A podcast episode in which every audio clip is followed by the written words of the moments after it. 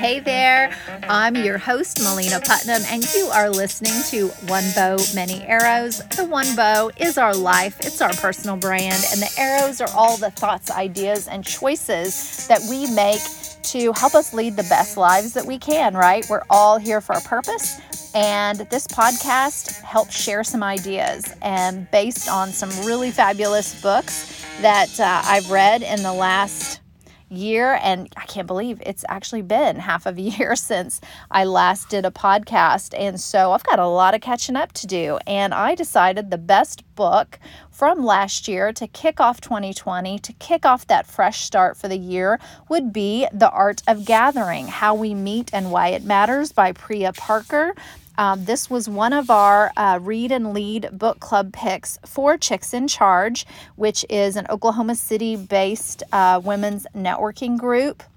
We have 50 members now uh, because it is the new year and had a lot of uh, signups here. And we have our first luncheon here in January. And Chicks in Charge is something that I hope will grow around the country. So if you're listening in another part of the country and you would like to bring a Chicks in Charge chapter to your neck of the woods, then definitely reach out to me. You can find my information at malenalott.com. Uh, that's M A L E N A L O T T.com or Chicks in Charge chicksinchargeok.com. So let's dig right in because the reason that I picked the Art of Gathering to kick off 2020 is because I strongly believe that collaborating and having a very strong tribe around you is a key aspect of growth. Um, you've heard that saying, it takes a village. Well, I think it takes a village, not even uh, just pertaining to raising a family, but in starting and launching and growing your business and helping with all aspects of our lives. And so, the art of gathering really uh, does a wonderful job of helping us identify what are those areas that we can improve on when we are the ones that are event planning. And uh, you know, my word of the year in 2019 was flourish. So I knew that I had to get better about. Uh, gathering and community organizing, if you will, to be able to grow Chicks in Charge. And so this book was a wonderful way to help me evaluate everything that I've done and all the gatherings that I have. And so if you are listening to this and you are someone that hosts events, or maybe you're a part of a team that hosts events, whether that's for your company or your church or a community organization or nonprofit that you're a part of, or if you are a mom or a, a, a dad out there that is hosting your next birthday party, or uh, you're hosting an event for a friend, or you're supposed to host uh, a bachelor or bachelorette party. It doesn't matter what the event is, these key ideas can help us in all of those things because it's really about the philosophy. Um, you know, some of the reviews and praise for the art of gathering are really saying that uh, it opens up new ways of thinking about wonderful gathering and delicious confection of smartly defined concepts and detailed examples. Um, a brilliant and eminently practical guide, clear and engaging book that really helps you set down you know what you thought you knew but then of course when you're in the midst of planning an event so that's really when we figure out that maybe we don't know what we're doing. And so in today's society when so many people just want to engage online and and that we live in a society where it's very competitive and there are so many other options out there uh, we need to make sure that our gathering is going to be meaningful for others and of course, that starts with drawing people to the event. So, the awareness about the event, the promotion and marketing of the event, what platforms do you put on it? How do you set the tone for your event? Who are you going to invite to the event? And then, goodness, what are they going to do when they get there? Um, no one wants to go to an event and just stand around and feel like you're a wallflower and feel like you don't know anybody or you feel like the outlier of the group. Um, you also don't want to go to a party where someone upstages the event or takes over the event from the host. And those were all really interesting things that I found about this book. It helped me look at all those things and wondering, you know, am I a good host and how could I be a better host? So let's go through some of those key ideas uh, that Priya puts forth in the book. Her key idea number one is that gatherings are important to the human experience, but too often we don't give them much thought. So she even says something as simple as, oh, it's um, it's my friend's birthday and I'm going to throw them a birthday party. And just assuming that you know what that looks like. So maybe for example, I'm thinking of you know, my childhood growing up in the 70s and 80s, what a birthday looked like was your friends came over and my grandmother would have a cake for us and it was a cake that she had made so you know you're gonna have candles you know you're gonna have presents and maybe there'll be a game or if it's nice outside you would just say hey kids go outside and play right well those days are really gone and if we do that, then we know that we're not really considering everything that's involved. Things are a lot more complicated today. So, is it a birthday party, for example, where the parents are expected to stay if it's children? And at what age would a parent just drop the child off and leave them in your care? And then if the, if you have invited parents, what are you going to have them do? So we can't just think then in terms of what the children's activities would be, but the parents. Um, here's another one then that's business related. Let's say that you're having an open house and uh, you may just assume, oh, an open house is an open house because we've all been to them, right? So you say, well, I'm just going to send out the invitation and it's just going to say, hey, come to my open house from five to seven, come and go. We'll have appetizers and drinks, and you'll get a tour, right? So, what is going to entice someone to come to that? If they are uh, friends of yours, maybe it is uh, the curiosity. Um, but what what about people that are potential customers or clients and in what way could you make them feel really special um, that you want them to come to your event and that when they get there, they're going to have a good time and it's not going to be boring. That's the whole point of this is that um, the art of gathering, the art in it is that we're going to make it meaningful. We're going to take it from blah to a beautiful experience. So I agree. We can all, I think, agree that key idea number one that gatherings are important to the human experience. Um, so then what we have to do is step back and say okay i'm going to sit here and i'm going to come up with a plan. I'm going to strategize this event and then i'm going to think about all those things the tone the audience the mix of people uh, what i want them to experience. What do i want them to feel? What do i want them to feel as soon as they have the event actually um, the event um, invitation? And so you're setting the tone for it ahead of time. So then that leads us to key idea number two committing to a clear purpose for your gathering is the first step to making it great. So even if it's a birthday party, what do you, what's the purpose of the party? To say that we're going to celebrate um, this this child is you know often the birthday party is almost more for the adults than it is for the kids uh, especially when the kids are little the it's it's about the parents honoring that child and saying you know I want to celebrate that you have been here this last year. I've I've seen how you've grown. And so then we've got to think about what makes it special for all the relatives that are there and then what makes it special for the kid. If we're truly celebrating the kid then we would let them have a say in it wouldn't we? We would be able to say um, that it's going to be a smaller intimate gathering for example if that's their personality type. And so understanding personality types and again the mix and, and the purpose of the party becomes a really critical uh, aspect to having a really great party. You know my i have three kids. Uh, now they're really almost all grown 22 19 and 14 and two of them are, are turning a year older here in a couple months. And so my youngest, he has not wanted birthday parties since he was little. And he would only agree to uh, later having just a couple, two or three really good friends go out, and I would take them you know, to a burger place and then we would go maybe to the lake and have a he didn't like cake, so he wanted a cookie cake. And so think about that. If the purpose is really celebrating them, then we would cater things to them. So the same thing would happen if it's an open house, you know, if if if you want your uh invitees to feel really special, what would that look like?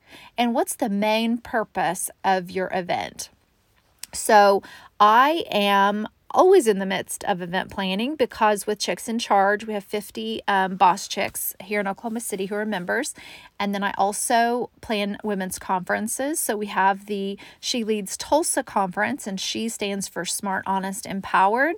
So there are nine speakers there. And so not only do I plan that event and we've got to get it all organized and set the tone um, but then also, I've added this year a VIP reception. So today, for example, I've got to do that event invitation for the just the VIP reception and send that out. And because we're having it at uh, the Tulsa Club Hotel in downtown Tulsa. It's a beautiful renovated Art Deco hotel. I decided that I was going to go with that theme. So I knew that I wanted it to be a woman in the the graphic. I really wanted it to be an art deco art or art deco inspired art and because it is a happy hour I, I would also like for that art to have a glass in it. So um, we're thinking about everything from the tone of the creative for the invite and then looking at who the uh, attendees will be. And so I'm inviting Tulsa VIPs, uh, Tulsa VIP women that have different leadership roles in different sectors in the city. And then the purpose is for the speakers, which we have nine speakers, and the sponsors. We have several sponsors. And then for some of the VIPs to be able to network and get to know each other. So since I'm, I'm very clear on that, and so it's going to make it easier for me to identify who to come and then what I want the look and feel of the uh, invite to be. So that's our key idea number two the clear purpose. Okay, then the key idea number three is being willing to exclude people is a key step toward building a meaningful gathering. And Priya has several wonderful examples in the book of this, but think about the events that you have. And instead of thinking, oh, well, I just have to invite everyone, think about who is important to leave out of the event who is someone that may not feel comfortable or completely would set a different vibe. So, for example, if it's a very intimate gathering and you want people to be very vulnerable, let's say it's a small group workshop, that kind of a thing, um, or even just a retreat. Um, you it, it changes the dynamic if we have someone there that doesn't fit within the group. And so I for me, I think that was the biggest sort of aha in it is thinking um, about who needed to be excluded as much as who needed to be included.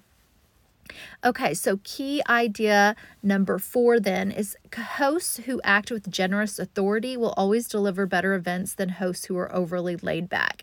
This is something that I think we all tend to um, fail in a little bit. A lot of times, as she says in the book, as a host, we feel like, oh, I've set up the event and people are here, so I guess I'm done. Like we do our food list, we do the prep list, and then we almost get a little bit lazy at the time the the day of the event. Once everything's set out then we sort of do this big exhale and think oh i'm done.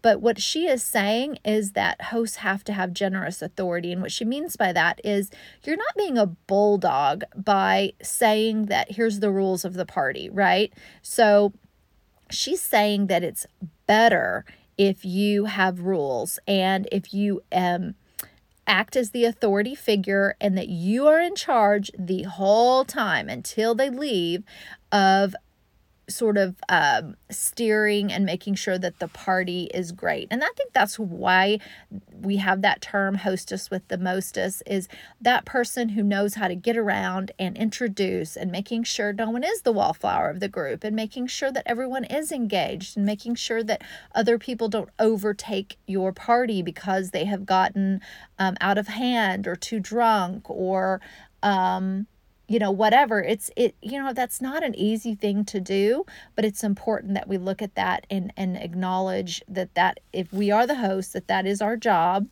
and to make sure that someone doesn't take over your party that someone doesn't for example come to your event and then they just start trying to sell everybody on their latest greatest thing right? That would be a good example of that. Um, so that was a really good one and then she moves on to key idea number five about having explicit rules for your events can be surprisingly liberating. The thing is, people want to know what you are expecting of them, right? So if that's why things like dress code are so important. So we can't leave that stuff off. We also need to know am I supposed to, if you want me to bring something, even as simple as, yes, bring a pen and a workbook. Um, we just had Namaste 2019 and Namaste 2020 uh, here in Oklahoma City. And so I made sure and go through go through the list and say, have I set the tone and let them know what to expect and what I need for them to bring, what I need for them to wear. And so I said comfortable clothing because there would be a little bit of movement, a little bit of yoga um, to bring their own yoga mat if they had one. Um, but at the second one, we did have some extras in case someone forgot, that sort of thing. But also then the rules and she talks about in the book there are a lot of great examples of people that have very explicit rules for their um, party that some might um, think are extreme. So it just depends on, you know, what kind of a, an event you want to have and how much control you want to have over that.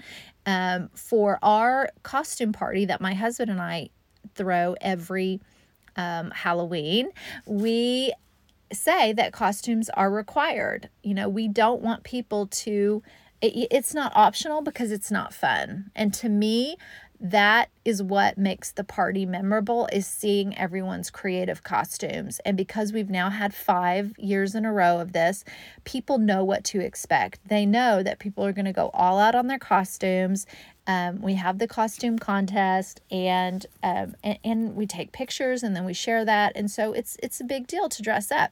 For chicks in charge we have the trick or treat ball and that is a costume party and um, that's a girls night out. So same thing. We ask women to come in costume because we are celebrating creativity and it's really fun. You can do so then we we set up parameters in there to say do you want to um, you can have a solo costume. You can have the um, bestie costumes. There'd be two people, or you could have a group costume and then we have prizes for all those different levels and they they get some nice prizes as a result of that so you give people something to look forward to it helps them plan better and then they know um, what's going to be expected of them and even things like Nowadays, it's very common when, when you go to a party and people say, put your phones down, or you go to a wedding and they say there are no phones allowed and they ask you to put the phone in the basket. They don't want any other pictures taken. So, part of that is just getting people to pay attention because if people are bored at a party or feeling like maybe they're uh, maybe they're an introvert and they don't want to talk a lot, but they felt like they wanted to come. Um, and if no one's engaging with them or trying with them, it could be easy for any of us to just get on the phone and start killing time there. And so, if that's something that you want, is that one on one attention, then having things like no phone, that would be an example of an explicit rule for a party. So, just kind of think through those as you're planning your event. Key idea number six um, is priming your guests well and honoring them on arrival will help get your gathering off to a great start. So I thought this was really interesting. She said, of course, the first step is when you name your your event, you send out the invite, you want to create curiosity, you know, ahead of time for your um, event. But then she's saying, so you've primed them well, eh, but then you're also honoring them on arrival with something. So you want to uh, make sure that that beginning part, how you greet them, obviously, maybe it's that, you know, as soon as they come in, they get that glass of champagne or, you know, whatever that thing is that they could do to kind of kick off the party really well. Um, is is a really great idea and you know, for my um, for our She Leads conference, we have people come in and then we wanted them to take a picture with the backdrop first. And so that kind of sets the tone for that. And then telling them after that they can go um, get their coffee and and then they can um, go find their seat. So it's sort of just it's the greeting, it's making them feel special, but then also is guiding them so that the event isn't just, you know, what's happening. You don't want people to be confused. So that clarity is really good. Then the next one, uh, key idea number seven in the book is it's possible to design your gathering so that they encourage people to bring out their authentic selves. This was really revelatory to me and thinking about the space for one thing is the space set up to meet the purpose because often there, there you might be in a space that's too big and so even though there might be quite a few people there they're really spread out so there's no energy. I would say that's the number one thing that i've encountered at a lot of these nonprofit charity events that i go to is that that's what's happened. They really needed to only use, like, you can partition off a space. You can be really creative if there's a space that you're given to make it feel more intimate, to up the energy. And so that's something that you could do there. Um, and even just thinking, like, is this the right space to have this event? I know that I changed my venues for a couple of places because of that exact reason that I thought, you know, it, it was kind of expensive. It was going to mean that I'd really need to have more people come to not only have it break even, but then also feel like I ha- that it had the flow and the energy that I wanted. And so uh, for one of our parties, I switched to a smaller venue coming up. And so I think it will really up um, the level of kind of excitement and energy during the party. And it's less expensive to have a smaller space. So it also made, you know, economic sense. So again, all that goes back to the very first key idea of, um, that we really need to give our events a lot of thought. So we're going to think through each of those things. So, for example, sometimes just having a free space is not the best thing because it's not going to set the right tone. Sometimes you could have, um, you know, I know because I want to share you definitely the you know pros and cons of the things that that I've done and experienced because I have had dozens and dozens of events over the years is that um for our Chicksella party that we had, which was a big summer festival. We had it at um, at a place where there's a Ferris wheel, and so it was cool. But the problem is, it was really windy, and so it the booths were just blown everywhere and i felt so terrible because all the vendors were having to really hold down their their um you know clothes and things were just going everywhere and it was just there's nothing that I could do about the wind. And so when you're looking at a plan A and a plan B, and sometimes there just may not be a, a very good plan B if, if the weather is involved, if you are going to have something outside. So just think through that because that um, I felt like that, you know, brought down definitely the satisfaction of the vendors for sure because it was it was just so windy. It was windy for everyone to shop too. And there were a couple of areas where it wasn't as windy but when you were out in it you know that's what happened. And so that's a bummer. So for all of you planning you know outdoor weddings and that sort of thing so i'm going to make sure one of my criteria is to make sure that when i want an outdoor event i'm going to make sure that there's a very good indoor place and not just um, where it's just shielded from the wind a little bit, but actually all the way in. so that way, if it does end up storming, raining, whatever, then you're covered and it won't feel like the whole event is washed out because of that. So, um, and then she's also saying here about to bring out their authentic selves is when you get if you as the host for example if you're very vulnerable or you have three or four other stories or people that you want to meet even if it's a dinner party and you want to have great conversation she's saying that you can have that. It doesn't have to just be talk about people's jobs or all that that you can have some key questions that you ask them. Like for example what's the number one thing that you've learned in the last year or let's say, you know, so far in the new year, or who's the most intriguing person you've ever met in your life and why?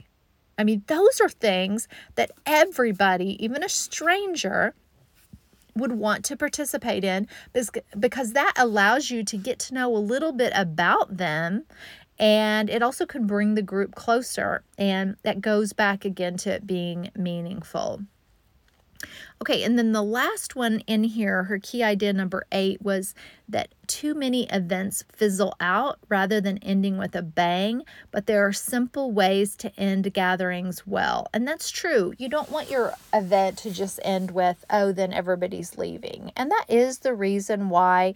Um, you, for example, can keep the food and drinks coming out at different times. Like there could be different markers throughout the evening of when things are going to happen and you kind of help transition the party through that. Having the goodie bags is something that a lot of people do. I know for my events, I like to have swag bags.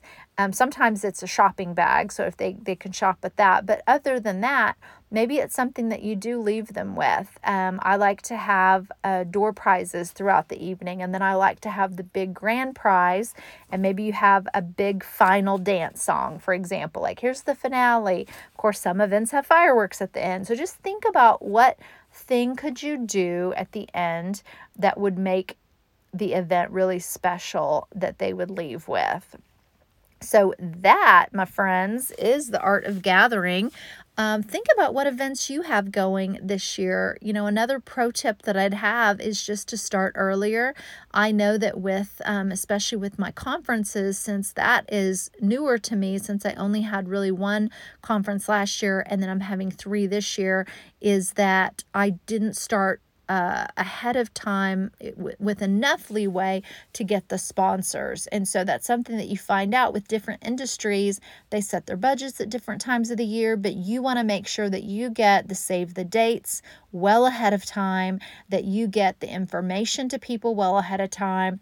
If there are people, if this is an event that you're going to have every year, maybe you invite them to the first one um, and and do have photos and footage and um, you know, one sheeters, just anything so that you can prime them. And you might need that priming part more than a year in advance. And so it just depends on what level of event we're talking here and what is expected of the people that are coming. I know that some people have retreats that are, you know, could be all around the world. Well, that might be something that people need to save a lot of money for. They might need to clear out their calendar for it. Um, I am a big proponent of doing save the dates a month or two months in advance, even just for smaller parties. And then if it's something that's bigger, like uh, at last year's um, She Leads Oklahoma City conference, we went ahead and, and sold tickets that day at the lowest price that, that they'll be for um, for for this year's and we went ahead and told them the date so everybody would have that. And so we've been reminding people at the beginning of the year my um, co-founder and i reminded people and did a save the date video at the new year to remind people again. So that's giving them four months notice for Oklahoma City. So that was pretty cool. Um, actually, yeah, we shot that even in October because that's when she was available. So that's why the planning is so important because there might be different aspects of it that you can't do all at once or that you might have to have the availability of someone. I have someone that um, my keynote for um, Oklahoma City is in town today actually. So i'm getting ready to go to an event where she will be speaking. And um, you know i told her let's let's chat about the conference. And if I can get her on video, if I can, you know, I've got to figure out what I can do, but I want to do that now. And you've got to always take advantage of the opportunity when it arises because sometimes you aren't going to get a say in when that is and when others are available. So making sure that you've got that um, flexibility built in and you've got some time built in so you're not procrastinating and stressing out at the last minute is very very important so that's what i will leave you with is that i just hope that you do have some gatherings this year because it is so important to have that one on one connection and human connection. I say, hey, I need some real FaceTime. Uh, we have we can't just rely on digital connections exclusively. All the research points to really having uh, loving, healthy, uh, vital relationships, having a tribe, having a flock that you can depend on, and building those relationships is so much better when we can do it in person at meaningful gatherings. So I hope those all go well for you. If you would like to reach out and connect, you can um, email me at malena putnam at icloud.com and I would love to touch base with you if there if if there if you're interested either in a Chicks in Charge event or um, would like to come to our Oklahoma City or Tulsa event. There will also be a She Leads um, San Antonio event. We're actually calling Oklahoma City and San Antonio She Leaps because it's a leap year. And it's really cool because a lot of the events the holidays that are happening in 2020 are on Fridays and Saturdays this year. So that's pretty cool. Valentine's is coming up, and that's on a Friday. And uh, so, really good you know, good opportunities to have some fun weekend gatherings this year.